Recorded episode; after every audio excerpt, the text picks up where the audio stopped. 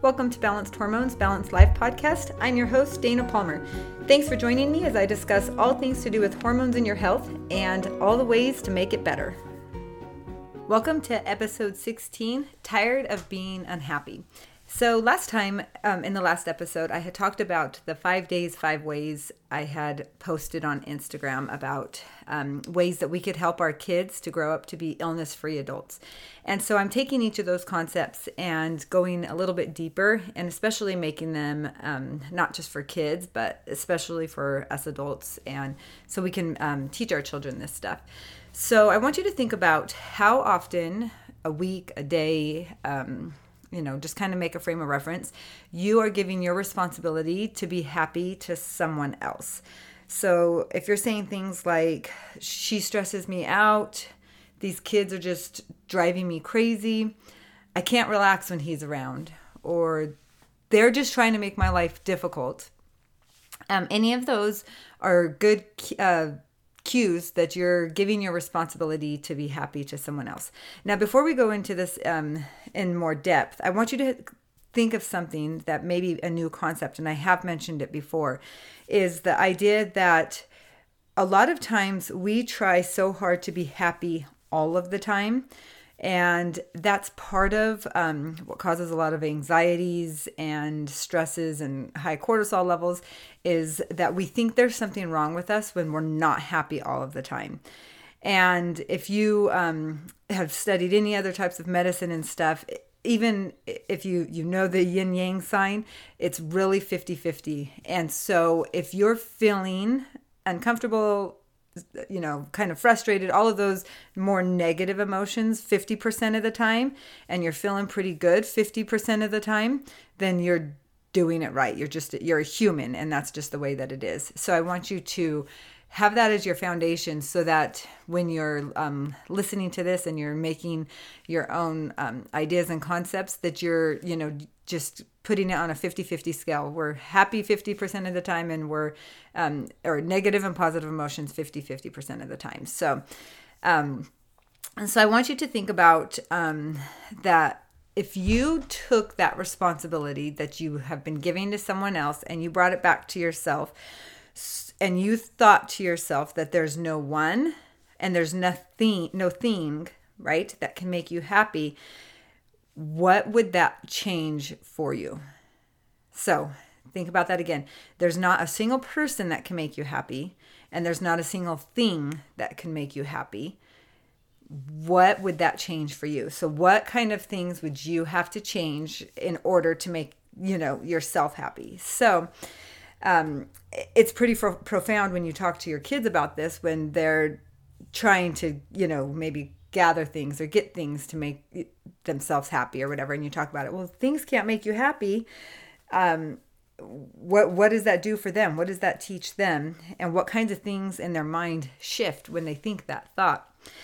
So you've all seen we've all seen somebody in our life that they're not really in the best spot, maybe emotionally or physically or you know whatever it may be and then they meet someone or they get something new and all of a sudden maybe they're coming out of their shell they're doing a lot better they're um, you know they seem like they're starting to you know get maybe life together whatever it may be for them.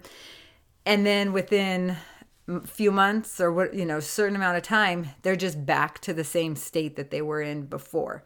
That thing or that person never really internally made any difference for them. It was just a fix, a quick band aid fix, and um, never addressed any of the stuff internally. And so they never, they were putting that responsibility onto something else or someone else, and then it just couldn't handle it because it wasn't the actual fix. So the best way to see if you're giving responsibility to someone else is to um, I like to do this with clients is think of the five love languages. And a lot of people know what their love language is. So like I know mine is an is acts of kindness. So I want you to think of what your love language is. Is it words of affirmation, acts of kindness, gifts, quality time, or physical touch? And take your whatever your word um your love language is and um, kind of follow along with me. So, the first one that I want to address is words of affirmation. So, are you always needing a spouse, a friend, a parent, someone to tell you how awesome you are, how delicious that meal was, how good you look in those jeans, you know, that you don't look fat or whatever it is? Do you need someone else to always tell you that stuff? So, I had a client tell me that, you know, she just, her husband was never saying nice things to her. And I asked, well, was he, is he saying mean things to you? And no, he's just, he doesn't tell me how great, great I am and all of this stuff. And we talked about it. And I said, so I want you to think all of the things that you want him to tell you, right? All of those quote or phrases that you want him to say to you. Do you really believe those about yourself? And she sat there for a second and she's like, No, I don't. I said, So your husband could tell you this all that you want, all he could, like all day long, 24 hours a day. He could tell you all of that stuff. And it would make you feel good for a little while, right? But he could get, it could get to the point where he could never say enough because you really don't believe what he's saying. And so here she was so frustrated with him, giving him all this responsibility of building her up when there's no way he would have ever been able to fulfill that so she she's the one that needed to fix that she's the one that needed to daily find those things that she did like about herself morning and night that's what we um, worked on to start with was just things that she was um, saw that were good in herself. And a lot of times when I do this with clients, it starts out really small. It's not like all of a sudden they're thinking these amazing things about themselves it's small stuff like I can make a piece of toast pretty good, or, you know, I picked out a great comforter. All of those really basic things, and they just build on them. But you have to be continuously doing it every day in order for your um, brain to recognize them and to really appreciate them.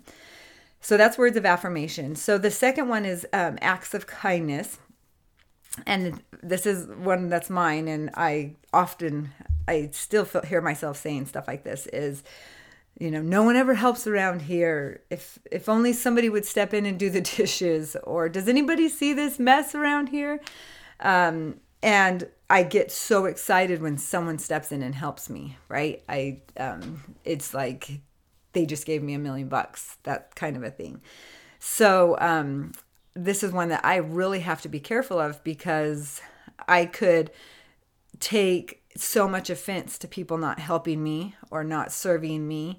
And um, I do at times. And I have to do a reality check that, you know, that it has nothing to do with me, is why they're not doing the dishes, all of that kind of stuff. So the um, a way to fix this one is to be be sure that you're doing acts of kindness for yourself, service for yourself. So things that you wouldn't normally do or things that you love doing for yourself. So um, you know, is it making sure that I do I seriously love having a made bed and my husband's noticed that and he stepped in and he makes the bed every day, right? So it it's um one of those things that I was making the bed every day because to me that feels so good to come into a room that having that service done or having the sink empty of dishes that's just something I like to do for myself for my brain. And just making it mean only that not that nobody's helping me all of that kind of stuff. But find that a few things that you really you love other people to do for you and wrap your brain around you serving yourself, you being able to do it for yourself and getting as much joy and excitement out of it as you would if somebody else did it for you. So, the next thing, uh, the next item is gifts. So, um, gifts is one of those things that's kind of tricky. We, I think a lot of us love getting gifts. Um, so, it might be um, one that all of us have as a love language, but if if you lo- you know you love getting things from people and maybe your spouse isn't doesn't buy you a whole bunch of stuff or doesn't show up with little surprises all of that kind of stuff then you need to turn that around and figure out what it is that you those gifts are that you could get for yourself. So, I'm not saying go spend tons of money and do all of that, but if there's things that you're expecting your husband or your wife to get for you, then figure out how you're going to get it for yourself. And you do that for yourself. You take full responsibility for it and you enjoy it just as much as you would if somebody surprised you with it.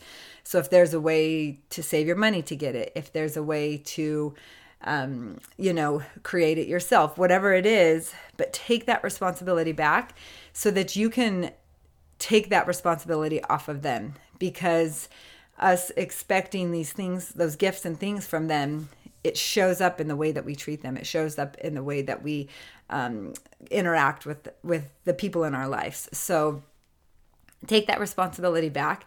Get yourself the gift, or figure out what it is that will get you that same happiness, that same feeling as if you were to get a gift.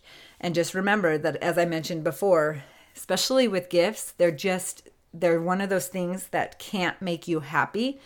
It's your thoughts about them that make you happy. So um, be really careful. If, is it, because you need the gifts because you want the physical thing and that makes you feel better or is it because you know that your husband thought about you when you got the gift and really like dig deep. And I, it sounds cheesy and stuff, but as soon as you start digging a little bit deeper, it's pretty crazy what comes up and how um, you start to take full responsibility and what it changes in your relationships with other people and with yourself, especially. So, the fourth love language is quality time.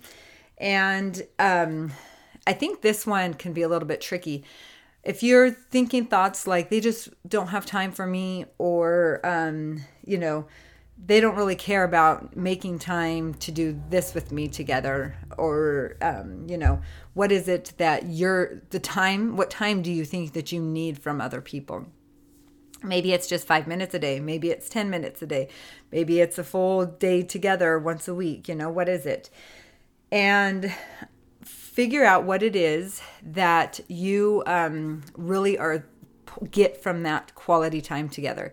Is it just the time spending um, to talk? Is it the time that you actually get to hold hands? You know, what is it? Is it the conversations? All of that kind of stuff, and then you're gonna take the um, take that and turn that into something for yourself. So, what is it that you could do weekly or daily that is quality time for yourself? So, for me, quality time is another one of my love languages. And I um, just with kids and life, it gets really busy, right? And so making sure that I'm not putting that responsibility on my husband or on my kids is huge. So I wake up really early in the morning so that I can spend time with myself um, before the day gets started. And for me, that's my quality time. For other people, maybe it's the quality time of going on a walk and clearing your brain.